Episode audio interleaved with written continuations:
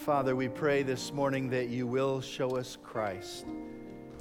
From the pages of the Holy Bible, as we open your word to learn, show us Christ. I pray that your Spirit might so enlighten our eyes and open the door of our heart that we would welcome Christ into our soul. I pray, Lord, that our lives would be exposed by your word and transformed by your truth so that we might be like Jesus Christ.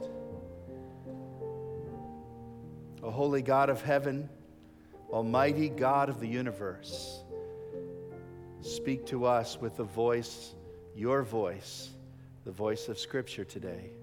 In Jesus' name we pray. Amen. Does your Bible have errors in it?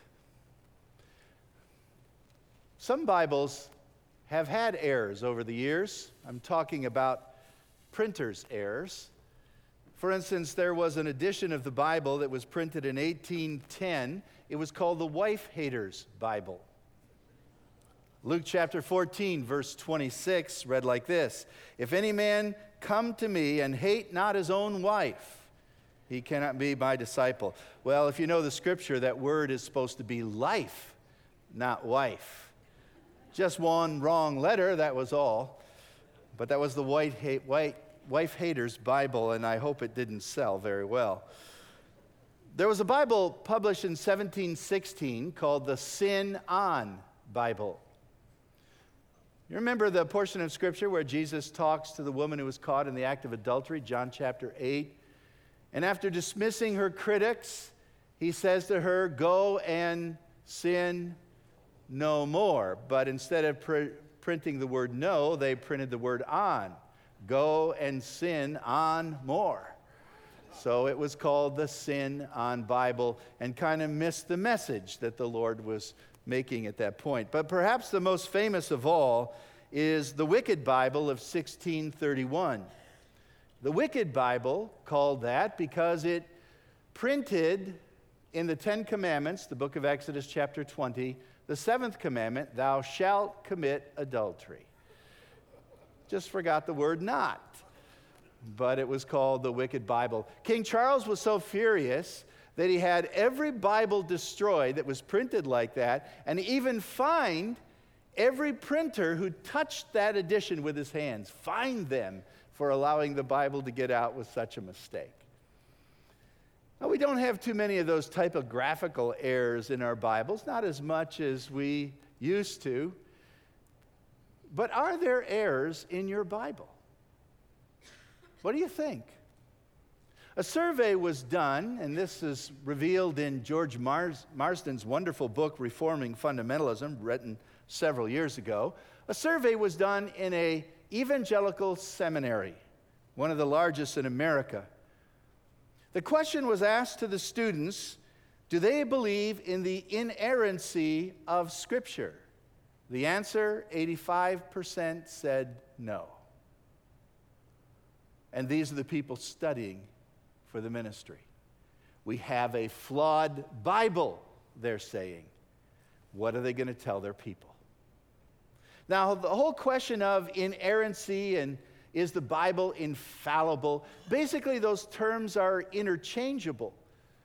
They're terms that, that teach us that the Bible, coming to us from God in the original uh, documents, is without error and it is incapable of leading us astray. Now, you can abuse the Bible and its message and come up with a different message to proclaim and truly be led astray. All the cults do it. But the Bible itself, when properly understood, is incapable of leading us astray. It has no errors in it, and it can be trusted. For all practical purposes, those words are interchangeable, says J.I. Packer. And what it means in the end is that the Bible is over us, we are not over the Bible. We aren't the critics judging this book. Do I like that? Do I think that's right? That doesn't seem right. I think I'll reject it. Something must be wrong. No, no. The Bible is over us. I don't understand it.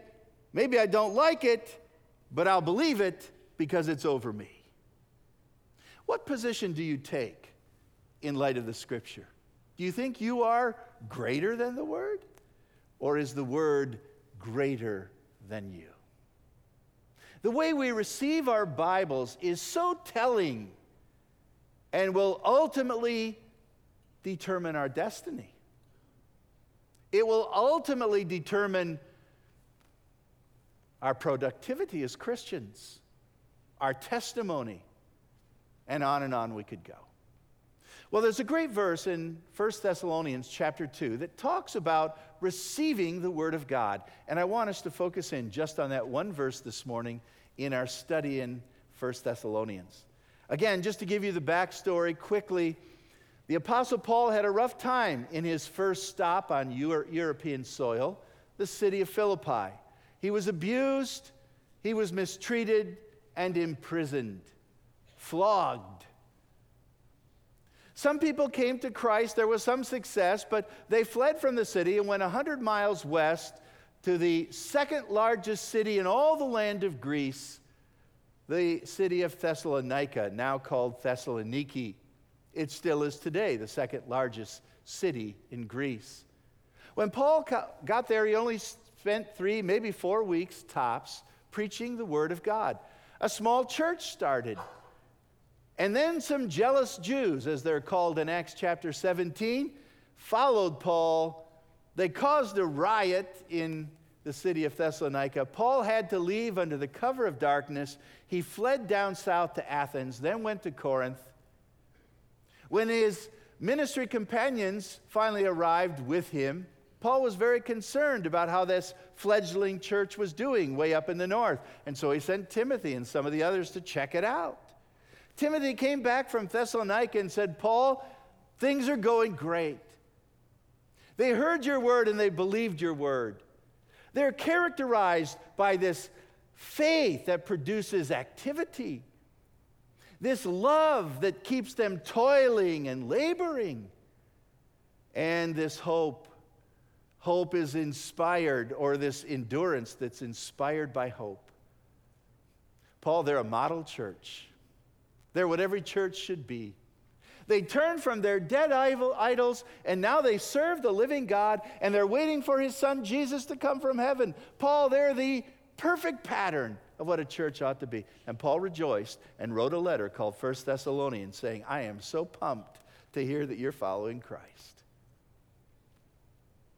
In chapter 2, Paul reviewed his approach in ministry in their midst, and he did it by four images. He said, When we were among you, we preached the word, first of all, verse 4, like a steward, as those approved by God and entrusted with the gospel. We don't own it, it's not our gospel, except as we embrace it, we call it ours, but it comes from God. He's approved us, He's entrusted us with this treasure of the good news, and we shared it with you. Then you'll notice Paul also said, the second image, verse 7, we were like a mother a mother nursing her small infant child. We were feeding you God's truth. And then Paul says the other image I want to mention is that we were like fathers, verse 11. The father who encourages, who's present in the family, and who's a great example for his child, instructing and encouraging. The fourth picture is found in verse 9. We were like a town crier. That's really what the word preached means in verse 9. Back before we had the internet and before we had the ability to go on TV and watch our news or even get it in a paper form, the town crier would go out and yell, Hear ye, hear ye. And he would tell you the town news. So and so just died. So and so just got divorced. Whatever the town news was, they would cry it out. Paul said, That's what we did. We were like a town crier. And this is the most popular word for preaching in the New Testament to proclaim, to herald, to announce. Hear ye, hear ye. This is what God has to say. So Paul said we were like stewards, we were like mothers and fathers, and we were like town criers proclaiming the word to you. And what did you do with it? Well, look at verse 13. Paul says we also thank God continually. We can't stop thanking God because when you received the word of God, which you heard from us, you accepted it, not as the word of men, but as it is actually the word of God, which is at work in you who believe. The very first thing that I want to emphasize is the fact that the Word of God is received by us, or it was received by them, but we take in the Word of God too. And when we hear the Word of God, we have two options to say it's man's Word or God's Word. Think about that for a moment. The product, the writing, is only as good as the character of the author. If this Bible is man's book, then it stands to be corrected. If this is the product of man's mind, it is not always accurate. It can be rejected. It lacks final authority and has limited impact because it's a human book. And take the best writings of men, whatever that may be the writings of genius and poetic expression, of eloquence and wonderful composition. Maybe you're thinking of Shakespeare's writings as as genius as they are, as wonderful, as intriguing as they are. They're man's works, limited, at times inaccurate. Its, its impact is not universal and certainly not an authority that we would surrender our lives to. Paul's claim was different. When they preached, Paul said, You receive what we said as the Word of God. By the way, we could spend a lot of time on this, but Paul, in essence, is saying what the Old Testament prophets said when they preached, Thus saith the Lord. We did the same thing. The New Testament apostles have the same stamp of approval as the Old Testament prophets. For they preach the Word of God in a unique way, in an unrepeatable way, and here is the truth you need to embrace. Is it God's Word or man's Word? The proclamation came, now there is personal evaluation. The Bible still remains a bestseller, but I'm not convinced that everyone who buys a copy of it really follows it. Here's another survey, this time not taken by students in a seminary, but by clergymen, men and women who are occupying the pulpits in America. This survey was done of 10,000 of them. 74% responded to the question Do you believe that the Bible is inerrant? Inerrant and faithful as it talks about matters of faith, history, secular matters. The answers are astounding. 95% of the Episcopalians in that group said no. 87% of the Methodists, no. 92% of the Presbyterians, no. 77% of American Lutherans, no. 67% of American Baptists, no. And I don't know how the other groups break down, but it is amazing that people in pulpits would say the book I'm using really isn't from God. It's inaccurate. If that's what you believe about your Bible, it's going to affect the way you use your Bible or don't use it, right? If you have such a low view of it. And that's what so many people have today. George Barna has been doing more studies and has found out that among evangelicals, there's an appalling low number of people who believe that the Bible is the inspired Word of God. I think it's somewhere in the 60 percentile of those in Bible believing churches like ours. If you have a low view of the book, it will affect how you use the book, or will cause you not to use it at all. Ignore it. But notice what Paul says about these guys. He says, I am so thrilled when you receive the word of God from us. By the way, there are two different Greek words for receive here, or accept. The first word, receive, is actually a technical term. Along with another Greek word, it talks about something handed down and something being accepted or taken in. They're the words that refer to religious tradition, being given from one generation to another. So, Paul is saying, when we came to you with the religious message about God, the traditions about God, the truth about God, you received it. You heard it. But then he goes on to say, You heard it from us and you accepted it. This Greek word means to welcome something warmly, it's to give a kind reception to, it's to embrace. If someone comes to my house and knocks on my door, I usually give them one of two receptions. Um, if they're coming to sell something, if they're coming to take a survey, I often hide. How many of you have ever hid from someone knocking on your door? Come on, raise your hands. I question the rest of you. Because we often hide and we say, Oh, I hope he doesn't see me. And now I don't care. I don't care if he saw me or not. I'm not coming to the door. And if I do sometimes come to the door and I realize, oh, it's someone trying to sell me something, I, you know, I listen to the spiel and I'll give them two no's before I slam the door in their face. That's not harsh, is it? I think that's very kind. Sir, would you like to buy this? No, thank you. I'm not interested today. But, sir, this is a wonderful product and it will change. Well, thank you, but I'm not interested today. But, sir, boom, the door goes in their face. They had their chance. I don't care if they know I'm a pastor or not. I think three times is extremely gracious. I have viewed whatever they're trying to sell me or whatever they're trying to do is not worth my time. Right? Now, if you, my loved friend, comes to the door and knocks on the door, I'll give you an entirely different reception. I will come and open the door wide and say, Oh, it is so great to see you. Please come in. Let's break bread. Let's fellowship together. So glad to see you. It'll be a totally different reception. Some people see the Word of God and they hide. That's why they don't come to church. They're hiding. They don't want their deeds exposed. They don't want the truth, the light to shine on them. They hide. Others give it a poor reception. Why, I can't understand that. Every time I try to read the Bible, it just doesn't make sense. I'm not going to read it again. Right? Now, the Bible is not the easiest book to understand. That's true.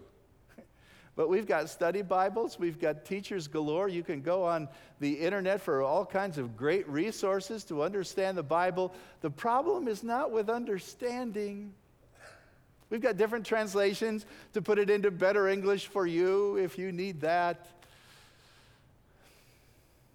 But our reaction to the Bible tells us what we really think of the book. This is no better than man's product. If Jesus were knocking on the door, do you think you'd answer? Yeah. And that's what they did. They welcomed the truth. Now, this is God's word, so it's trustworthy, it's not unreliable. It's wise and holy. It's true and good and eternal. All of those things are true regarding the Bible.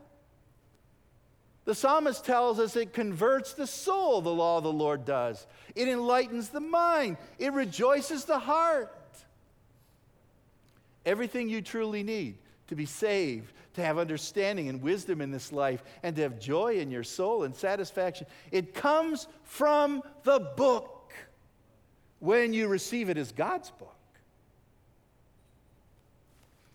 Now, if I were to ask you the question and we were to do a survey, do you believe that the Bible is the inspired Word of God? I believe we would have a large percentage of you who would say yes. Some wouldn't.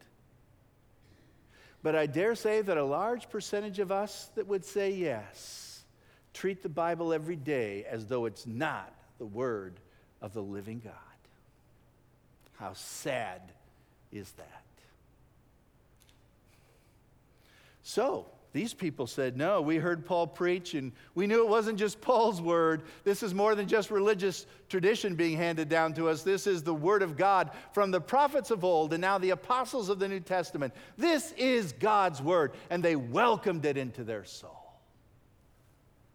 But notice something else in this text. The second thing is that the word of God is not only received by us, the word of God is at work in us, or at least it should be. Look at the last part of verse 13. You accepted this not as the word of men, but as it actually is the word of God, which is at work in you who believe. The Bible is active and powerful. I like the new, the new Living Translation that says, Therefore, we never stop thanking God that when you received the word, his message from us, you didn't think of it as mere human ideas. You accepted what we said as the very word of God, which of course it is. And this word continues to work in you who believe. The Bible is alive, and the Bible is active. And the Bible is powerful. Remember, Romans chapter 1, verse 16, Paul said, I'm not ashamed of the gospel of Christ, for it is the power of God. It's the power of God unto salvation. Now, God is the one with almighty power, the Bible's the vehicle, and we are the very material that God is working on, seeking to transform. Hebrews chapter 4. If you've never memorized this verse, let me encourage you to memorize it. Hebrews 4:12. For the word of God is alive and active. It is sharper than any two-edged sword because it can pierce into the very innermost part of your being where your joints and marrow exist and it will discern not only your thoughts but your intentions. It will lay them bare and that's why all things are naked and open exposed unto the eyes of him with whom we have to give an account, to whom we must give an account. Oh, the Bible is an amazing book. It's alive, it's active, it's living. I'll never forget, I was with Dr. Jim Greer. He's preached here many times, a mentor to Pastor Doug, a dear friend to us. He's now in heaven. But one time, someone was in our group and someone talked about the written word and talked about Jesus as the living word. And Dr. Greer said, Oh no. Jesus is the living word. This is the living written word.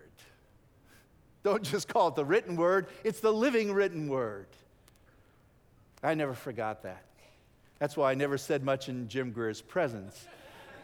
because always be found wrong somewhere. This book is alive. Do you believe that? And it imparts life. Years ago, there was a famous actor in the Moscow theater. His name was Alexander Rostoyev. He was once playing the role of Jesus in a sacrilegious play called Jesus and the Tuxedo. He was mocking the Savior. He had a couple lines in which he would quote the Sermon on the Mount, and then he was to rip open his gown and yell, Give me a tuxedo and a top hat, and the farce would begin. Alexander came to the play and memorized his lines from the Sermon on the Mount. Blessed are the poor in spirit, for theirs is the kingdom of heaven. Blessed are those who mourn for they shall be comforted. And when he said those words, he began to tremble right in the middle of the play. And he froze. And people off stage were whispering his lines and giving him his cues, and they didn't quite know what to do. And then Alexander remembered a verse that his mother taught him when he was but a child. Those words from the thief on the cross. And he said, Lord, remember me when you come into your kingdom. And he walked off the stage and gave his life to Jesus Christ. The it's the power of the word. By the way, that ruined the play. the power of the amazing word of God. Well, notice there's something else. The Word of God is at work in us when the catalyst of faith is exercised. The Word of God, which is at work, and by the way, that's a present tense, continues to do its work in you who what? Believe.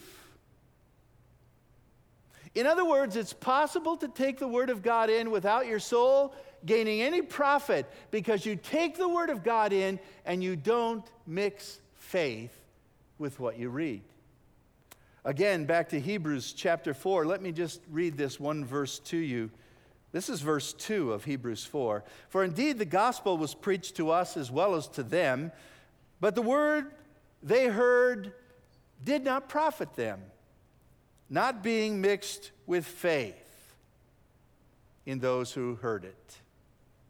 They received it with the hearing of the ear, but they did not accept it with the embrace of faith.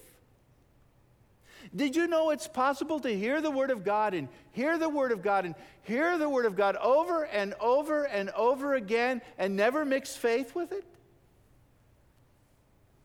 I think one of the most astounding facts is that Nikita Khrushchev had memorized almost all of the four Gospels verbatim. And yet, what we know about Nikita is that he never put his faith and trust in Christ.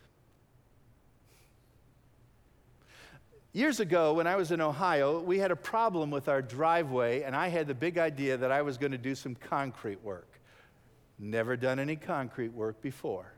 But I was too cheap to call a truck to do the work. So I went to the home improvement store and I bought a bag of ready mix. You know what that is? It's powder. They said, take this home, mix it with water, and poof, it will become concrete. I'm not sure I believe them, but again, I was too cheap to do anything else, so I bought the bag, took it home, mixed it with water, and I had mud. And I had a mess. And I was so frustrated. And I remember trying to put it in, and I couldn't fashion or shape it, and I didn't know what I was doing. And then the thing began to harden and I began to panic. I didn't tell the other services this, but Nancy came to the rescue. and she fixed my problem. But I came away thinking, you know, that's amazing. A bag of powder, you put a catalyst, water, in with that powder, and some chemical reaction begins to take place, and poof, the thing becomes as hard as cement. In fact, it was cement. And God says, I'm giving you my living word, but Lord, it's not working. That's what some of you are saying. I read it, but I don't understand it. I've tried to read it, but my life hasn't changed. The problem is not with the mix, the problem is there's no faith. Because if you mix faith with the living Word of God, the, the, Almighty God of heaven who created all things says, You will be changed. I choose to believe Him, not you. We always excuse ourselves. The excuses need to stop. You need to take in the precious Word of God every day. Will you do that? Read some of it. I don't care how much you read read some of it until you get a message from God. This is the voice of God to your soul. Read it until there's something applicable that you understand, something practical that you can do, and write it down. Write it down on a napkin, write it down on a piece of paper, write it on your computer, write it and put it on your refrigerator, write it on your hand, write it down. This is what God told me to do today. As you write it down, it'll become clearer to you. You'll have to think it through before you write it down. And then pray it in. Ask God to help you do that very thing. Will you do that? Take it in, welcome it with faith. Get a message from God, something practical you can do, write it down, and pray that you'll do it. If you do that every day, even just 10 minutes, your life will be transformed. Because the Bible says when you mix faith with what you hear as the Word of God, God begins to work. Now, I know some of you won't do it, so don't blame me when two or three years from now, with regret, you look back on this day and say, Oh, I should have started. I would be different today. This is not my word. This is the word of God. I didn't come up with this message. This is, this is 1 Thessalonians chapter 2, verse 13. When you hear the word, welcome it with faith. As God's word, not man's. And when you do, you will be transformed. This is a powerful book. Some of you may not know the name of Clarence Hall. He was, for many years, the senior editor of the Reader's Digest. But before that, Clarence Hall was a war correspondent during World War II. And he was attached to the troops that were going through the island of Okinawa, a bloody and difficult battle. They went from village to village and fought their way, gaining territory, until they came to one village that shook all of them to their core, including Clarence Hall, and he had to write about it years later and put it into the Reader's Digest, November 1960. They came to a little village that only had a couple hundred inhabitants. Shimab, Shimabuk was the little village. It was different from any other place they had been in.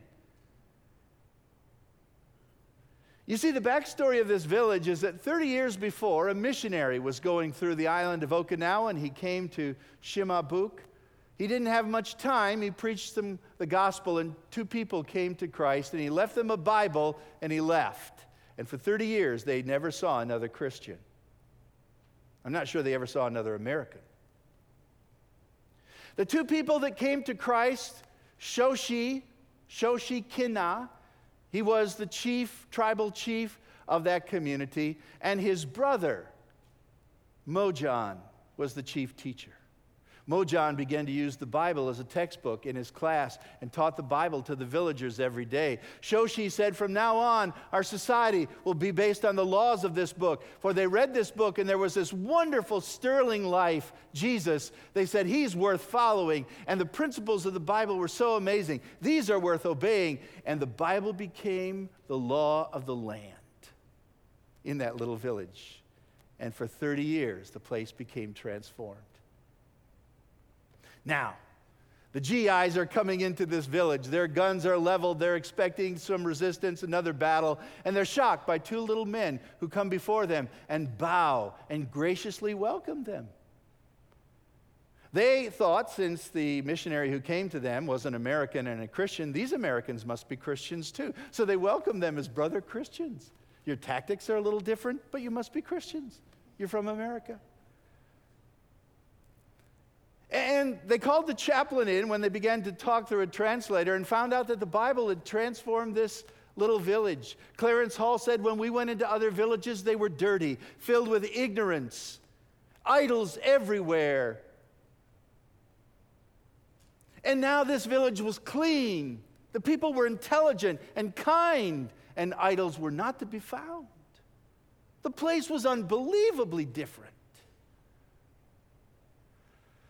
Well, the two brothers saw the astonishment on the face of the Americans and they thought that that meant disappointment. They apologized profusely. We are so sorry. We didn't have anyone to teach us. We tried to follow the Bible. We did the best we could for 30 years. We're sorry we didn't do better. Will you show us how? And the GIs were dumbfounded. I think it was the next day, Clarence Hall was walking through the village as they toured the village, and one old crusty sergeant was so shocked by what he saw. He said, I cannot believe this. That just following Jesus and a Bible in a place is changed like this. And then the sergeant made this astute observation. He said, Perhaps we've been using the wrong weapons to change the world. This is the book that changes the world. And it starts with you. Let's pray. Heavenly Father, we know that your word is the mighty power and voice of Jesus himself. That when we read the book, the author is always present that it's your desire for the, this word to dwell richly in us so that we will live lives patterned after Christ and following your precepts. We know these things to be true. So, Lord, we thank you today for the Holy Scriptures, for their promises, their precepts, their light, their fire. And I pray, Lord, that as we open them, you will open us. Open our hearts to understand and learn. Open our faith to embrace and believe. May we see more of Christ and become more like Christ as we open up our Bibles. Help us, Lord, to mix faith every time we hear or every time we read. Help us to mix faith with what we know and give us the courage and the strength to obey. May we be found under our Bibles and not critics standing over our Bibles. Lead us in the path of righteousness for your name's sake. Transform us according to your holy law, that we would be a people of the book, so that when others come in contact with us, they may be astonished that our weapons, our weapons of transformation, are far different than theirs. To the eternal glory of God, we pray. In Jesus' name, amen.